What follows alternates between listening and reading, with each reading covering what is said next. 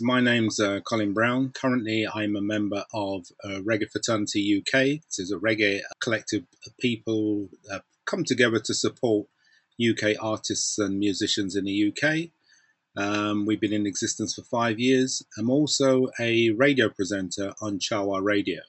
Uh, I do three shows a week on Chawa Radio, uh, two reggae shows, and a mixed bag show on a Saturday. The Bridge Park complex, I should say. Yeah, I've uh, I've actually used, I've actually hired the Bridge Park complex. I think I'd always heard of it, but I'd never been to it. So my first experience of uh, using the Bridge Park complex or even entering a Bridge, Bridge Park complex was me hiring it for me to for, to, to, to hold a uh, a memorial concert to a friend of mine who lived in the Brent area. Um, so that's that's one aspect. Uh, another is uh, Jetstar. Um, I had a meeting with Mr. Palmer when I released a, uh, released a song back in the nineties. Um, also, I did some work with the British Music Industry Association in Harlesden. So, uh, Ruth Jackson and um, Byron LeFouque uh, did some work with them at their HQ in Harlesden. Uh, you know, I've done a show or uh, an event at the Tavistock Hall. So, one or two things I've done in Brent, yeah.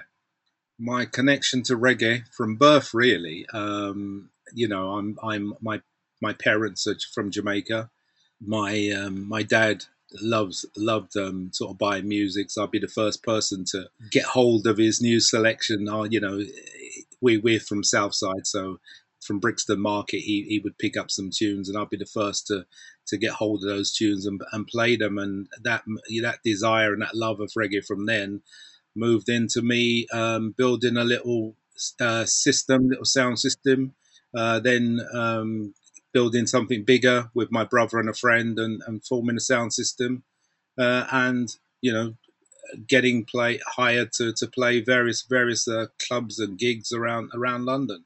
So that's really been my involvement with reggae from very early age in the in the, in the 70s well sound system from the 70s my career from that side of things uh, I was well into reggae in terms of the whole the whole shooting match with, with with sound system. With your involvement with sound system you you kind of you lived you breathed um, the whole thing. And when uh, one I remember an aunt of mine uh, coming over from America and, and asking because she you know she'd seen how how interested and how involved I was with uh, music and she just said I hope it's it's paying for itself uh, and and those words always rang in my ears to make sure that whatever we charged and uh, you know whatever gig we did, we made sure it was it paid money. It, you know, it paid it was worth the while, and we wanted to make sure that everyone that lifted a box in our sound system got paid. So that would help to set our wages and stuff. Terms of we we did our own promotions. We hired back in the day. You could do a uh, boat dances on the River Thames. In fact, that's where we made our first initial money um, from uh, hiring boats on the River Thames um, and holding boat dances and making lots of money and buying, you know, more putting plowing money back into the into the um, sound system to get better equipment uh, and bigger equipment so that we could then start to play with the bigger sounds. So um, yeah, I mean that's kind of how I've evolved with reggae and probably one of the biggest things that I did with the sound system was to put on a, show and dance back in the day. Um, mean, our heyday was in the 80s. So we put a show and a dance on in um, the, the uh, in a banquet in Sweeting Clapham Junction. So we hired hired a PA, we hired a band, and we would and we were the sound system playing together. So it was a show and dance event, and that was that was a tremendous success. And that was actually my first step into working with live bands yeah, we were in and around playing um, with sounds like Saxon. Um, we were in, in in amongst the mix of things. If I was if I to put um, you know people are familiar with sound system culture, but I, what what I think they're less familiar with is the the fact that there were different tiers. Um, and I would always I, I use the analogy of the, the, the premiership. So you'd have the Premiership, you'd have the top flight sound systems, and you'd have maybe the next the next um, the next division down. we were in we were in a division aspiring to get in the Premiership. So that's how I always saw saw things. Uh, so, but you you know you would um, we buy dub plates, uh, just being in and around promoting our own dances, being part of um, you know on a bill that some a promoter has put together, um, working you know using the cutting the cutting studios, cutting presses that's getting dub plates made, shows, dances, just just everything. We were we were a part of everything. Having a residency at, at a wine bar, the, what type of music was played in my household. So I'm I'm one of seven children, um, so nine of us in total, and I'm in the middle. My house was just all kind of sounds in my house, from rock. We had the Carpenters playing we had Rick, Wake, Rick Wakeman, Electric Light Orchestra, James Brown, um, reggae. I mean, my mum, my mum was just into everything that we were all playing. Uh, the house was just a madhouse. It was people, because there's seven of us, we all had our own individual friends. We, we lived in a large house, so it was just it, it was just crazy. But uh, because of that experience, you know, I, I I've just um, I just grew up with with enjoying lots of different types of music. It was just amazing. Yeah, I think the first record I purchased was um, Cherry O Baby, uh, if memory serves me correct. Well, where I, where I went to listen to reggae um, initially, I mean, my father liked to have parties, so we had lots. We had quite a few big house parties. So that was my first experience, really, growing up. You know, experiencing loud music, and my uncles uh, or my uncle had a sound system. So that was my first experience in the home of really being, you know, immersed, immersed in, um, immersed in music in that way. In the London scene, because I'm a South Londoner, um, it was really.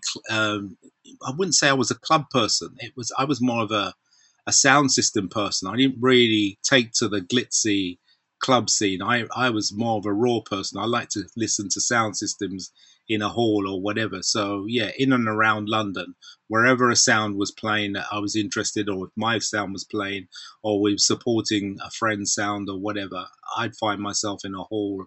Um, yeah, just wherever, wherever the gig and wherever as a sound system, wherever we got a booking. The work that I do uh, on behalf of Reggae Fraternity UK is I, I update our website. Uh, so one of the things that we have on our website is an events page. So I, I make it my job to scour social media um, to find out particularly where shows are. So where artists are performing, reggae artists, the UK reggae artists. Well, basically our, our website, the events page is about any reggae event, that show I should say, that's, that includes artists or whatever wherever they are, we have it on our website. So people, we, we aim to be a one-stop shop in terms of from that information. So it doesn't matter where in the UK. Uh, hopefully, you can find um, a reggae event what that's going on somewhere in the UK on our website. So I I do a lot of trawling. I keep my ear to the ground, um, be it by by music press, um, mainly social media is where I pick things up and the purpose, the reason why I do it, and I do a lot of data mining and whatever is is is to make sure that our website has the most up to date information. do I have a favorite reggae track? No, there's too many. There's too many. I don't want to say any one particular track. No, I love. Oh, there's just too many to be quite frank, and it would be what do I love at this moment in time? That that's how that's how it would be. What's my favorite at this moment in time? I mean, I I do something that's called um, an art on my uh, radio station uh, we have what we call our artist of the month selection. So that anyone that looks at all my artist of the months selection will get an insight into my likes. Well, this most definitely what I like. Um, my favorite UK uh, track at the moment is "Showing Showing Your Love" by a group called Nubian Queens, and uh, my international uh, favorite track of the month is "Ginger" uh, Bible and Keys. That's what we're talking about for this month, August 2020. I mainly listen to reggae music now at home. Um, I'm a I'm a radio DJ and I get a lot of tracks sent to me, so I, I, don't actually have to listen to other people's shows to find out what's going on. The pluggers approach me. So I, I, you know, in order to get my show up and running, I have to sift through the the tracks that I receive from pluggers to make sure that I'm on top of my game and that my show, my my show, which is a show presenting the current music. So I make sure that I uh, am on top of what's what's currently available that I can present that to my audience. So I do. So my, the listening is obviously I listen to my fellow presenters on my radio station, um, but and that's really the, the bulk of my listening is done to listening to radio. Brent artists um, have made a massive contribution to to, to reggae. The whole Brent scene. Um, you know, there's this argument: was was was was Brixton the capital of the reggae, of the UK reggae, or was was Brent the capital of you know, or Lambeth was the capital, or was Brent the capital? But uh, you know, when you had you had Jetstar based in in, in Brent. Um, you know, you had the main, the famous rehearsal studio, you know, BBMC in Brent um, artists that have come out of Brent side, um, you know, Aswad, um, Arima, just so much has come out of Brent in terms of um, artists and contributions, you know, Janet Kay, you know, the, the list goes on, it's endless. Current crop, you know, you've got Gappy Ranks, you know, probably one of the it's in terms of the next generation one of the you know most high profile hard working uh, artist with so many uh, releases under under you know, to his name. Uh, Brent, well, what can I say? Cimarrons, Sim, I believe Cimarrons, yeah, were based in um, Brent as well. Yeah, so it's just so much come out of Brent. Sound system, the impact of sound systems, really. I mean, sound systems played a, a, key a key part. You know, we we if you go back in a day, we never we never really had access to radio um, sound system sound system provided that bridge. If you wanted to to, to hear music uh, that, that that your kind of music, you needed to you needed to go to a sound system because back in the day, um, radio stations, you know, uh, I think it was Radio London or BBC Radio London, uh, you'd have maybe one hour or two hours of um, music on, on, on, on mainstream radio, reggae music on mainstream radio. So we weren't served by mainstream radio in the early days. So sound, sound system um, was our way of hearing the latest tracks, the latest sounds, and whatever. Then, when the, the pirate revolution started, that now meant that we could hear our kind of music 24 7. Um, that was amazing. Um, now we you know you didn't have to wait to the weekend or to go to a dance or whatever or you know remember back in the day one of the big things also was a ca- cassette tape so before um, the, the, the, the radio the pirate the pirate radio thing a lot of us used to collect um, cassette tapes so we'd hear the latest uh, or get sound sound tapes sound system tapes and that would that would have on all, all, the, all the hit tracks and the latest tracks when the radio came along, that that enabled us to hear the music that we were interested in any time of the day, all night. Um, that that was a major revolution. The pirate, the pirate radio. We live in different times. We we're in the internet age. Sound system is isn't isn't. I would say it's not what it was. Um, yes, there's the root side of things or whatever, but back in the day, um, there was a sound, literally a sound system on every corner. Everyone had a sound, you know, every group of guys had a some sort of sound system.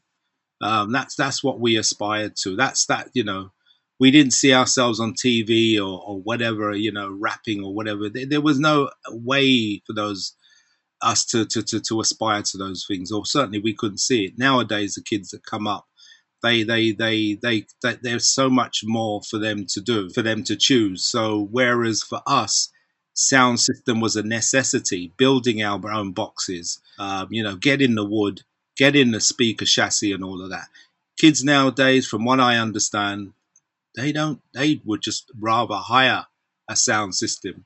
Uh, this is the current crop of DJs, current crop of DJs. So, they are not really into what we we were into, which is building building the sound system from scratch. I'm not saying I can't generalize and say all, but um, my understanding of the current situation is that what we did back in the day and the way we did it, that's that doesn't happen anymore. And you can get ready-made um, equipment from the stores now that deliver the kind of sound that we couldn't get from uh, the shop uh, ready-made stuff when we were when we were growing up when we were first starting out. So we had to build custom speakers. We had we had to get custom amplifiers. A lot of that as i said you can get off the shelf now. You can get the kind of sound that you want um, from specialist stores now. Sound system culture and how it supports the supports the economy in general to put on to put i mean most sound systems back in the day if you weren't putting on your own dance um, you were a promoter was putting on a dance and, and, you know your sound it's your sound and your name and your following. Um, if you, you were being hired by a promoter a promoter was hiring you because you had a following. He wanted your crowd. Now to put a dance on you need to advertise your dance. So one of the first places you acquaint yourself with is the printing shop so we'd all in the south london we have pronto print uh, so that the printers would be designing big flyers, big posters, and and and and you know hand flyers, small flyers. So the, the printers would be doing roaring trade um, with the with the um, with the print with the, printing the flyers for us. Once those flyers were created, they were then placed in barbershops, hairdressers, or you know the food shops. Um, you know, so people going to those places, so it's the barbers, the food shops, whatever, as well as getting your hair cut or you getting your food, you it, those were places of information where you could find out what was going on um, because we had limited press um, in terms of we had the Black Echoes and, and whatever, but Black Echoes in terms of um, advertising the local uh, raves or the local gigs or whatever. No, that's you literally had to go to your local hairdresser, uh, barber shop, or, or West Indian bakery, or whatever, or food shop uh, to, to, to find out where the latest gig was. Uh, yeah, so the sound system culture, whatever, you know, it, it all one one hand wash the other. Um, the, the the the the owners of the stores would allow uh, the promoters to put their uh, and in fact create some, have a special space for flyers and um, you know uh, the, the, advertising um, literature for, for people. So I think I think um, the owners of those stores saw that having that was a benefit to them because it would bring people in that that wanted to know where the latest gig was. And sometimes you go in just to pick up a flyer, and you might buy something at the same time. If it's a food shop, you might buy a drink and you might buy a patty or whatever as well as picking up as many flyers as you could to find out what was going on, where the events were. Yeah, the dress code was was was yeah very important back in the day. Um, you go back in the day, um, the way we dressed, you could identify. There, there was a distinct diff- there were different cultures. So you had the reggae culture, you had the soul culture. So you know who was a reggae man, you know who was a soul man, and then obviously then there's you know whoever was Rasta, that was a whole different thing again. But definitely with reggae, we had a, diff- a specific type of clothes that we would wear. Um, you know, uh, yeah, quite distinct. Yeah, I remember when velvet jackets were in at one time. I remember having a petrol petrol blue trousers. Oh, God, I wouldn't wear them now but um, and check check trousers and check check jacket. Um, I mean, we were quite loud when I look back at the at the um, at the fashion back then. But you know, you felt yeah, you felt like yeah, you you would have done wearing certain clothes back in the day. You know, you you you you, you know, and it was the, the you'd search hard to find a store because uh, what you didn't want to do is wear what everyone else was wearing. So trying. Certainly, I didn't want to. I wanted to be one away. Wanted to be unique. So try and find a shop off the beaten track that would have, you know, uh, you know, obviously a style that's fits within what you you know the culture that I was in, the reggae culture, but was different. You know, for example, when we had. Um, the uh, velvet jackets. I I remember finding a store that did just more than plain. So I had a sort of slight kind of check, a very faint check in my in my um, grey velvet jacket, which was which was unique, and I didn't see anyone with that. So yeah, we we were distinct from the soul people, from the soul crowd. Um, soul people went to their their their their their their gigs and whatever, and the reggae people went to their gigs. And you know, when people would have a had a would have a party, that's where kind of tension would develop because the DJ would have to try and balance playing a certain amount of reggae and then try to satisfy the soul people with playing a certain amount of soul. Yeah, so we, we had we had our distinct cultures. In terms of dancing, I tried to keep up on some of some of some of the dance styles back in there. Um, the Wata Pumpy, Horse Move, you know, in reggae. You know, the thing the thing with, with, with reggae is the songs name out the dances um, from way back, and then you you you know you you'd pick up the dance from from other people, or maybe people have just come over from Jamaica with the dance style, and then you watch you watch someone who knew how to do the dance, and then you try and pick it up and and and, and make it, you know, really try and make it your own. But my earliest, even going back but before those sorts of things, one of the things that struck me was the, the shuffling. Because I used to go to a place called, um, oh, where was it? Down in Clapham North. Um, I can't remember what it was called. But they used to have shuffling contests.